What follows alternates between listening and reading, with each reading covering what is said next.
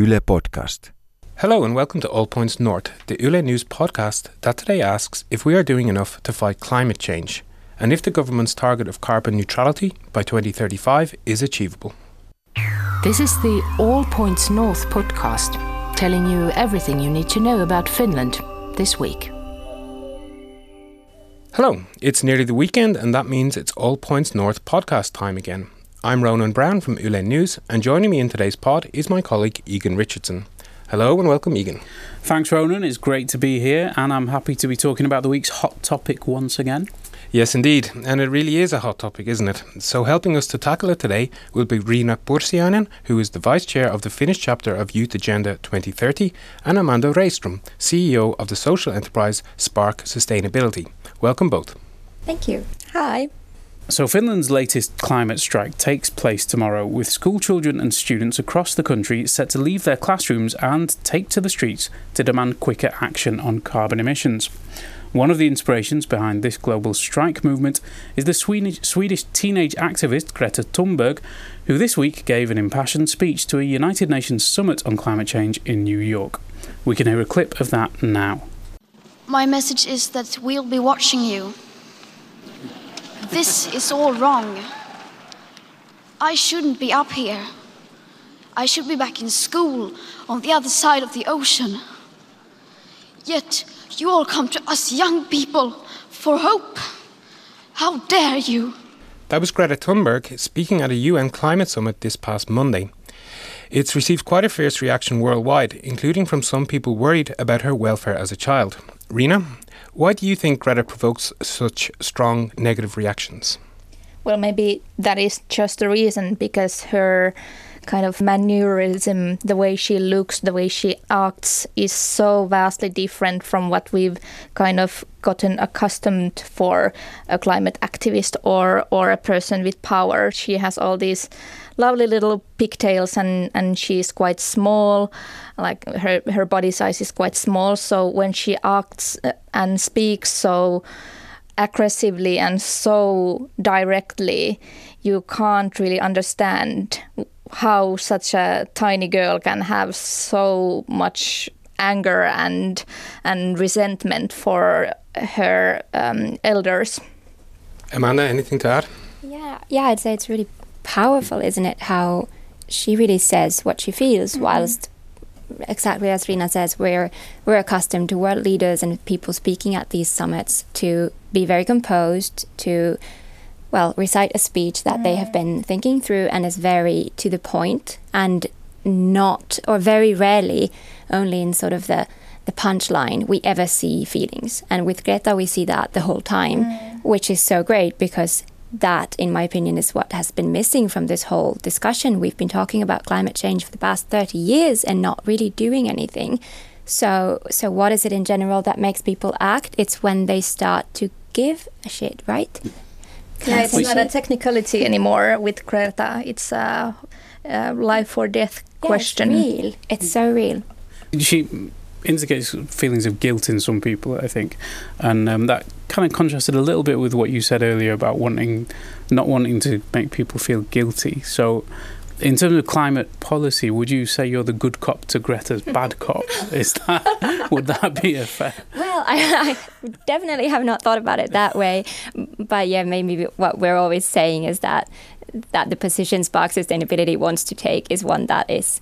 Uh, through the positive because there has been so much of this don't do that don't do this feel guilty you're not doing enough you're never doing enough which again I think doesn't really provoke action. It doesn't really provoke people to feel like this is a problem they want to tackle in their lives or their jobs if they're politicians. Anything. It's so negative and you're never going to be doing enough. You're always just going to be sort of blamed for not doing enough. So I do think the approach of um, lifting up what is good and when you've done something that requires thanks to say thanks and say, hey, that, that was a good job. That sort of that's what we want to do. The, the, difference is that Greta isn't saying to individuals that yeah, you're not exactly, good yeah. enough, you're doing something bad. She is trying to to guilt shame the leaders who are not doing good enough, not her peers, even though she is quite radical in her own life as well as her parents and family life, but she's not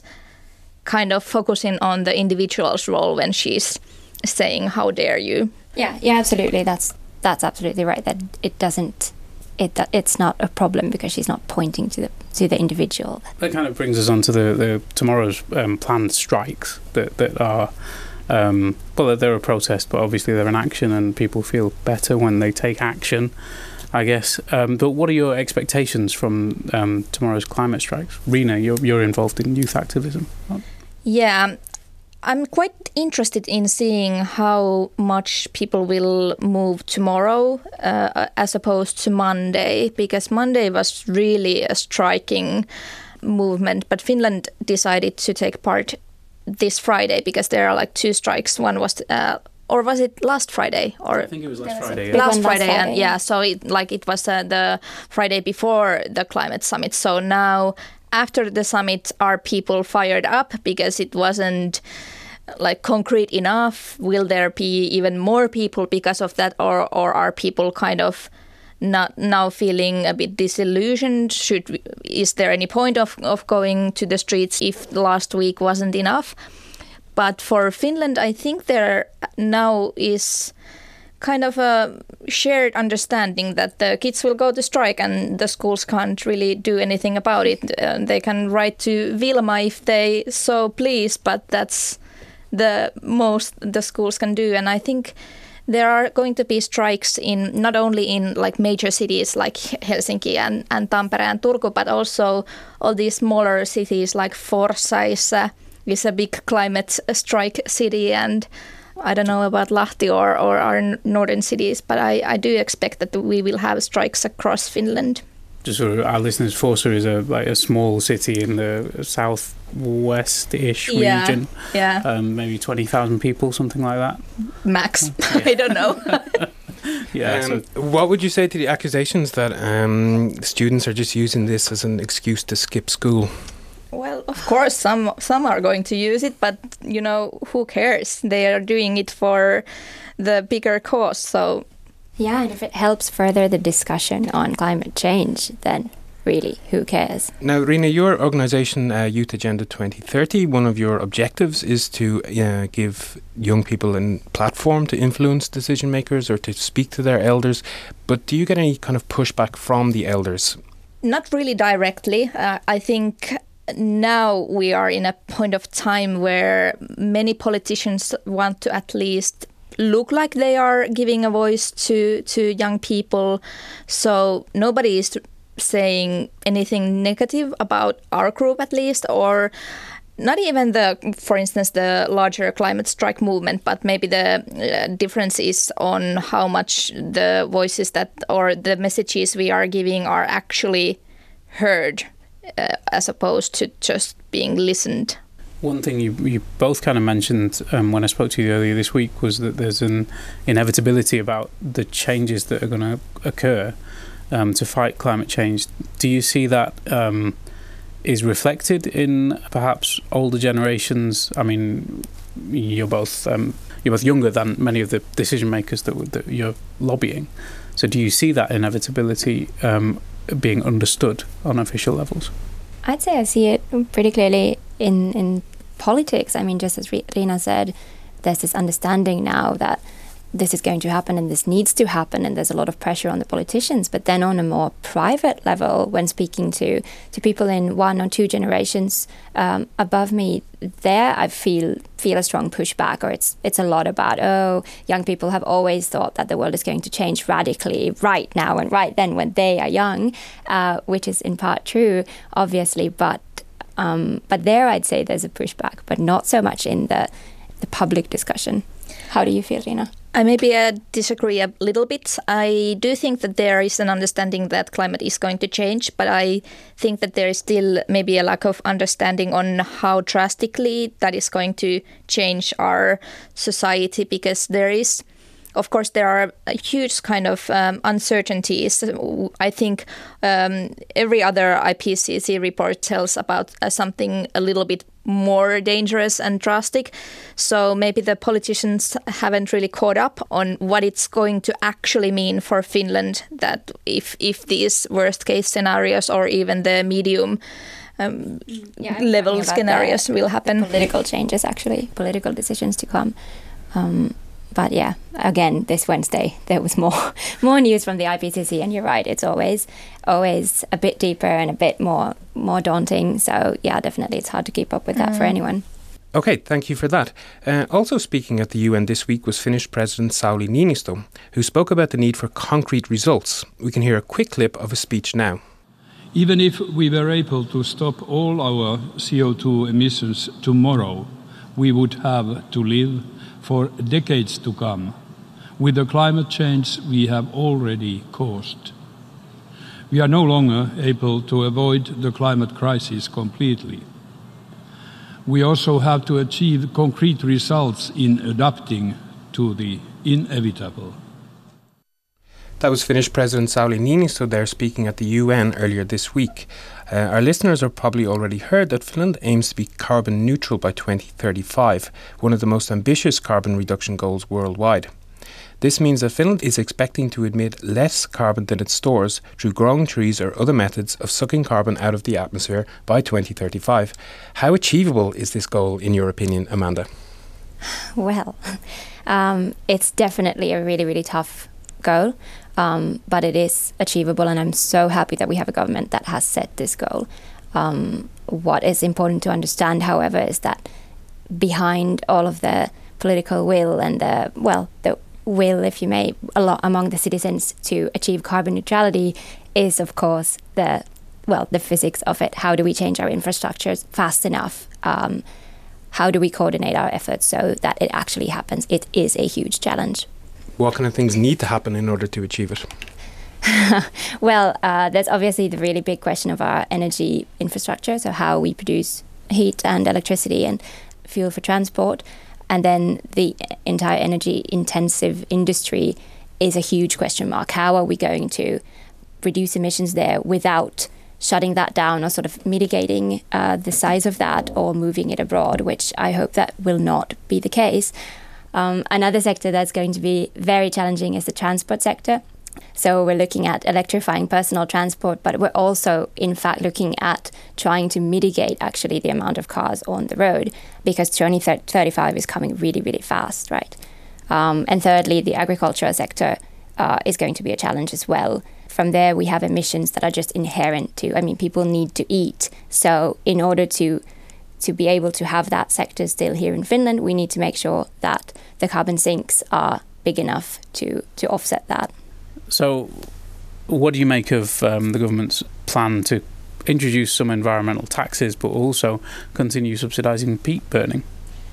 Well, I can't not agree with Markku Ollikainen about that this is a huge surprise. As I just said, reaching the 2035 target of carbon neutrality is a huge challenge, and so it is very surprising that we are still subsidizing peat burning. Yeah, I think that the budget itself it has all these great things, like the increasing amount of money spent on protecting our biodiversity. But the thing is more like Amanda said, because the change is so vast, we can't really treat our goal of, of reaching climate neutrality as individual actions that don't have an effect on one another.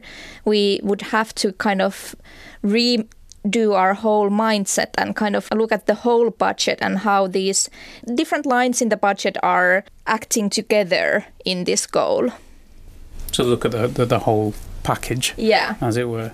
Do you think individuals can make a difference by making small changes in your own living habits? What do you think, Riina, first? well, I think that um, we can't leave the individual out of the picture.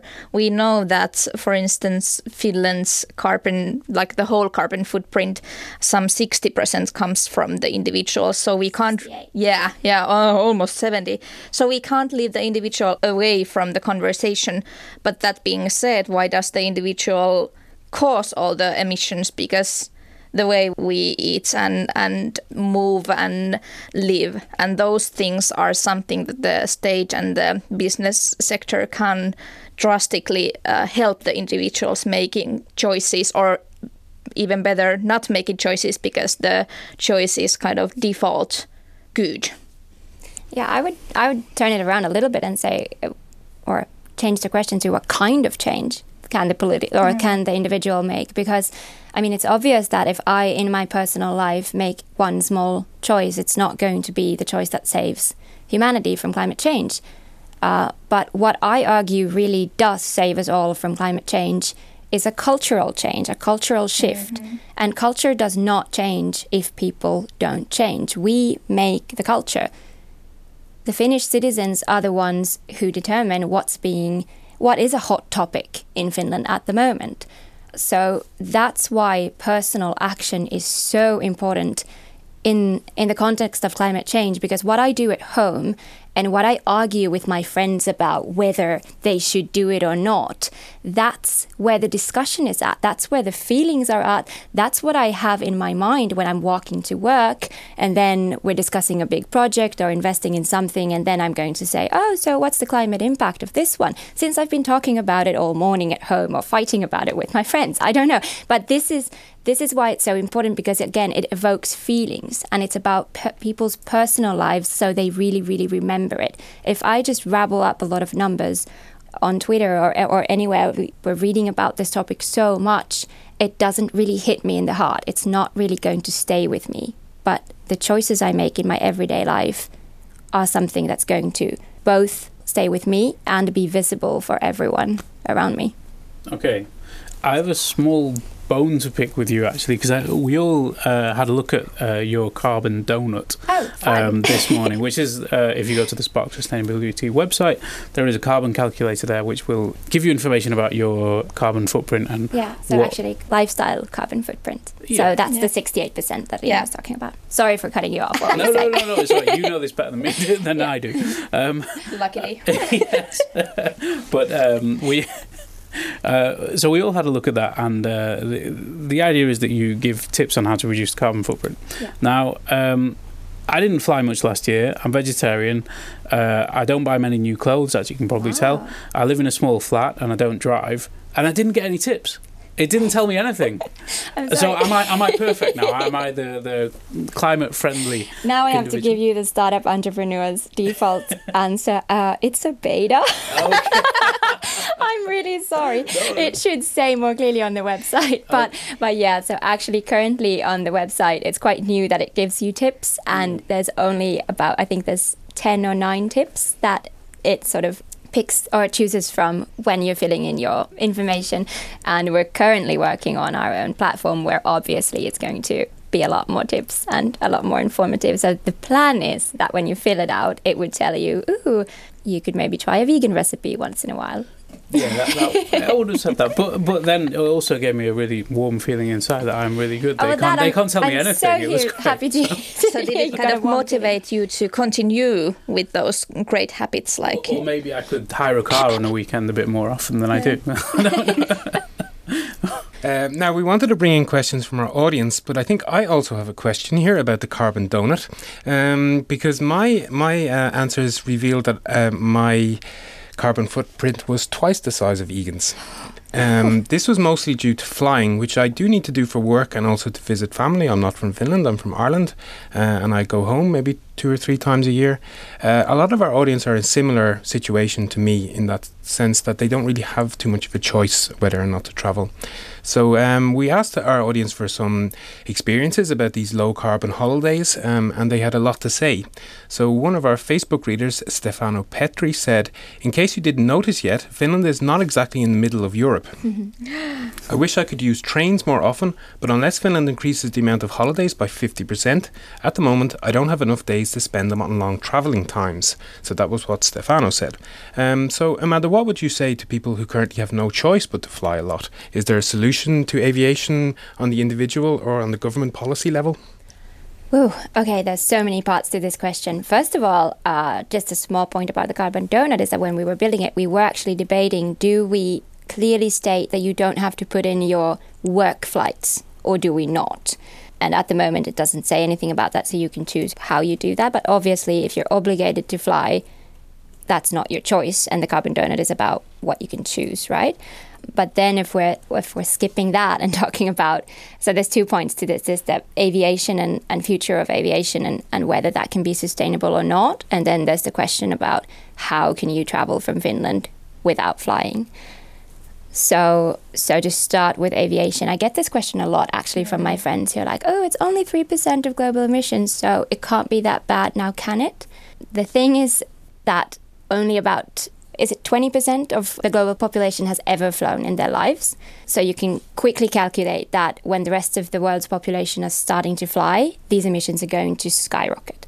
Uh, you can also quickly deduce that out of the 20%, it's probably a very small amount of people who uh, regularly fly. And then we look at the people in, living in Finland, and we're all in that small, small percentage that actually fly multiple times a year which is insane. So this is why uh, when filling out calculators like the Carbon Donut or Elämäntapa from Sitra, you get the flights to be such a big part of your personal emissions because we fly so much. So if everyone flew like the Finns, aviation would be the biggest problem we would ha- be having at the moment. So that's why sitting in Finland and saying, isn't aviation quite a small problem, is very hypocritical because in, in our scale, it's very, very big. Um, another problem with it is that it's at the moment just not possible to do it without emissions. We do have Finnair's very nice initiative of biofuel but the fact is that biofuel at the moment covers about 0.5% of aviation, of the fuel that the aviation industry needs. In, I think it's 2030, it's supposed to be 2% because the aviation industry is growing so rapidly. It's growing by 5% a year. So all of these factors sum up into the fact that it's really, really hard to fly and not emit any emissions. At the moment, I can't say how you're technically going to do that. And I can't say how you're technically going to do that in the future. that was that part. Um, and then the other question, or the other part of this question, like, how can you travel without flying? Actually, it happens so that I'm going to Italy next weekend. Uh, we're celebrating a family birthday and everyone is going. Obviously, I want to go. I feel like I have flo- flown too much this year already. Um, so I'm going by train. It takes two days to get there. So technically, I could be leaving Wednesday evening and I'd be there on Friday evening. As it happens, I'm leaving Tuesday evening because I'm going to be spending uh, the night and, and an afternoon in Switzerland with my cousins who live there, whom I wouldn't see otherwise. So it's really, really fun. Actually, I get to see them. Uh, and even more fun is that I'm going with my mom and my uncle. It's going to be awesome. um, but so maybe as sort of a, a hope for the future here is that I totally agree with your reader who said that this very much coincides with how you work, right? if it's possible to take those extra days off or not. And we were just discussing this at our little startup that actually I think we should have a policy that says if you're going by train, you're always going to get the train travel days extra off. And for me, it's not off. I'm going to be working on the train.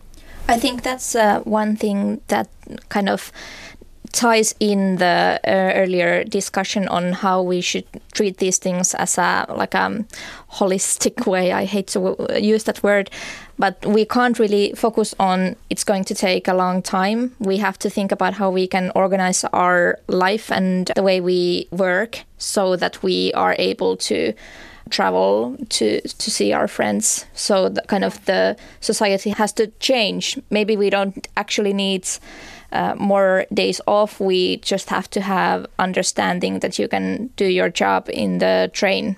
Yeah, and you can really well actually, way yeah. better than on flights. I don't know if you've tried it, but I've tried both, and on trains it's really really nice. You walk yeah. about and you have Wi-Fi that actually works. I think the Guardian just um, I just saw this article about ten things to do in Helsinki, and they had this uh, tiny box on how to get there, and they apparently only tell how you can get to these uh, locations around Europe by train. Really? It also had a ferry connection from uh, Stockholm to Turku, but they only used like how to get to from Britain to to the location they were covering by train. Well, mm. I can recommend that. Having done that in the in the summer, it was um, uh, it was traveling from the UK to to Finland uh, with my family, and um, it was a lot of fun. We spent like I think just over two weeks, slowly progressing across Europe to get home, um, and it was it was great. I mean, you have more time to see everything. You get to see many places you wouldn't go to otherwise, and yeah, it's it's a it's an enjoyable way to travel. It's not it's not a sacrifice.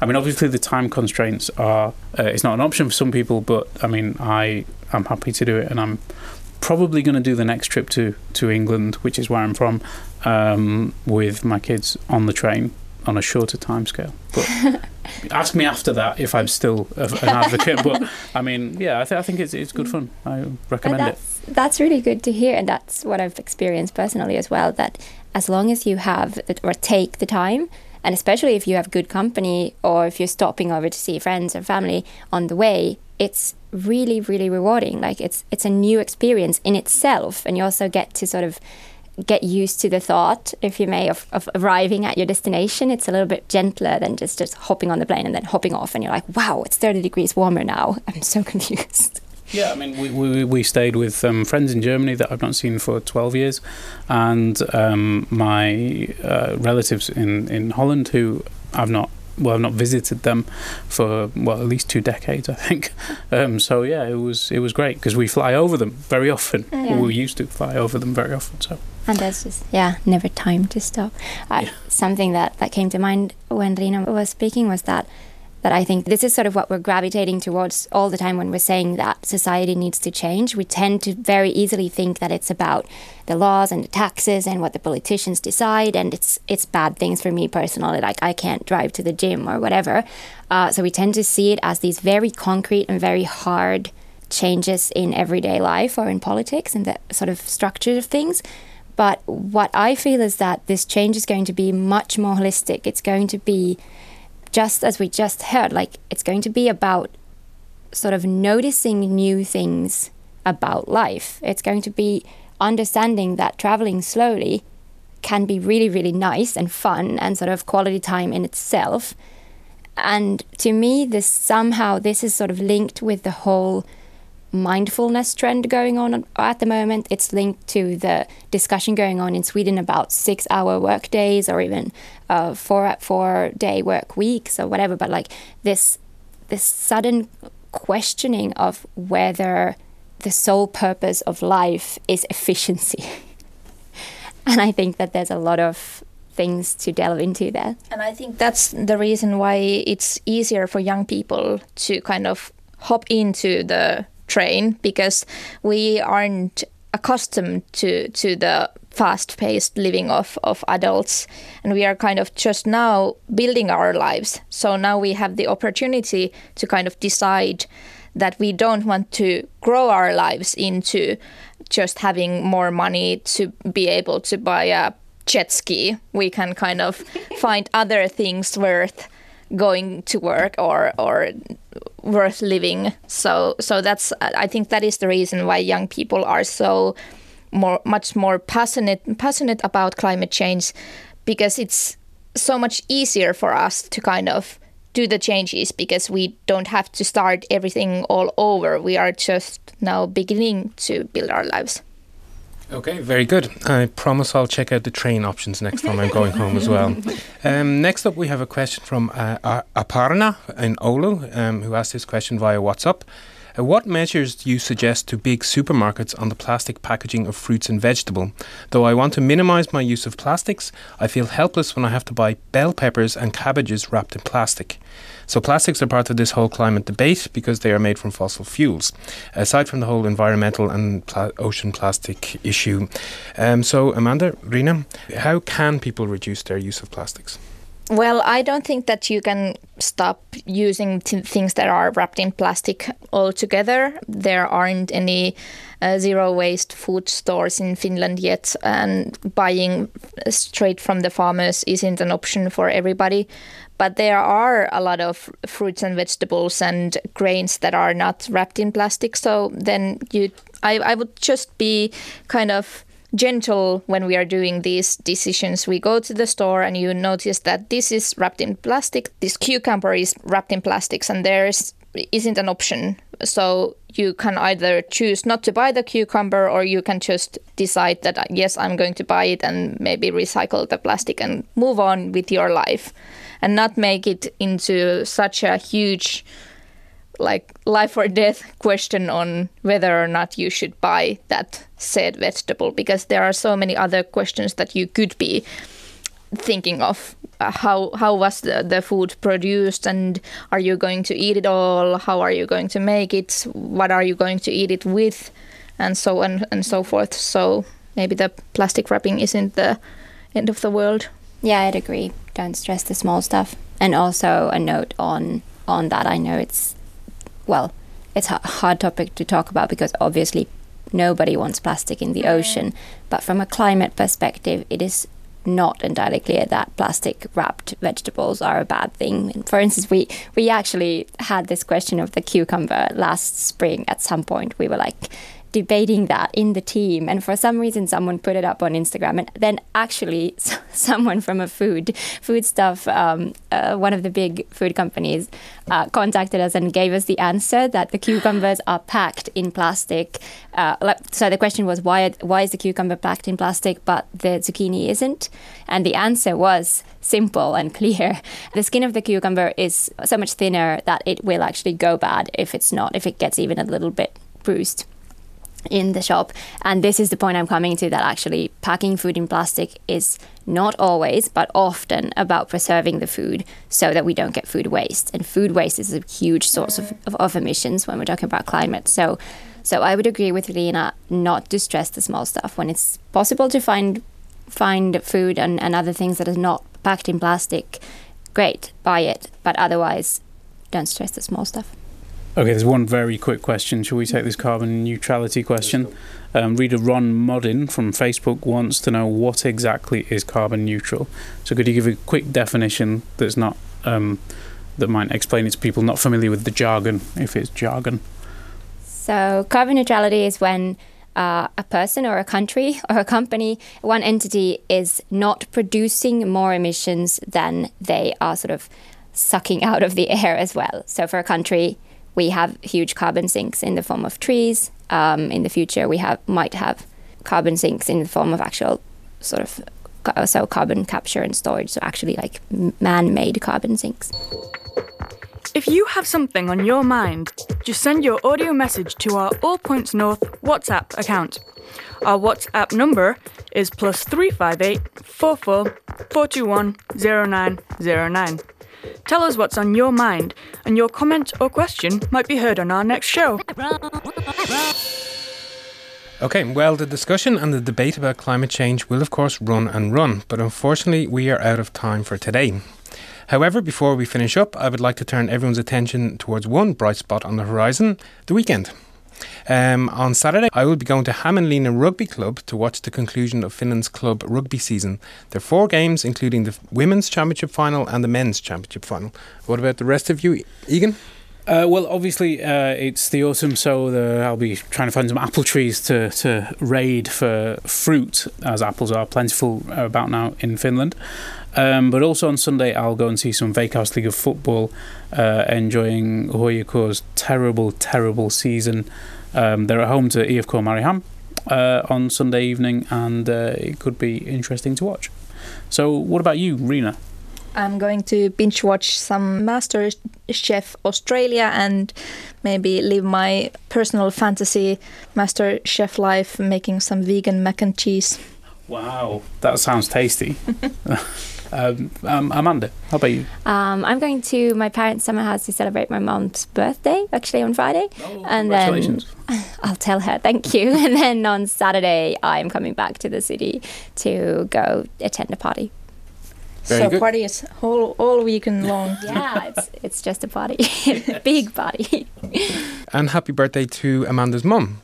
Well, that's about all we have time for this week, folks. We'd like to thank our special guests, Riina Pursiainen and Amanda Rejström, for joining us on All Points North. And I'd also, of course, like to thank our audience, whose participation and contribution makes the show what it is. Please continue to stay in touch via the Yle News Facebook, Twitter, and Instagram accounts. Our producer today was Priya Ramachandran D'Souza, and the audio engineer was Jonathan Kotila. Thank you for joining us, and don't forget to tune in again next week.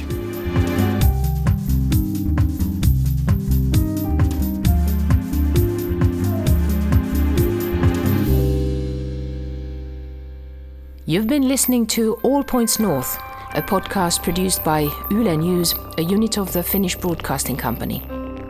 For daily news from Finland in English, head to yle.fi slash news and follow us online at Facebook, Twitter, and Instagram.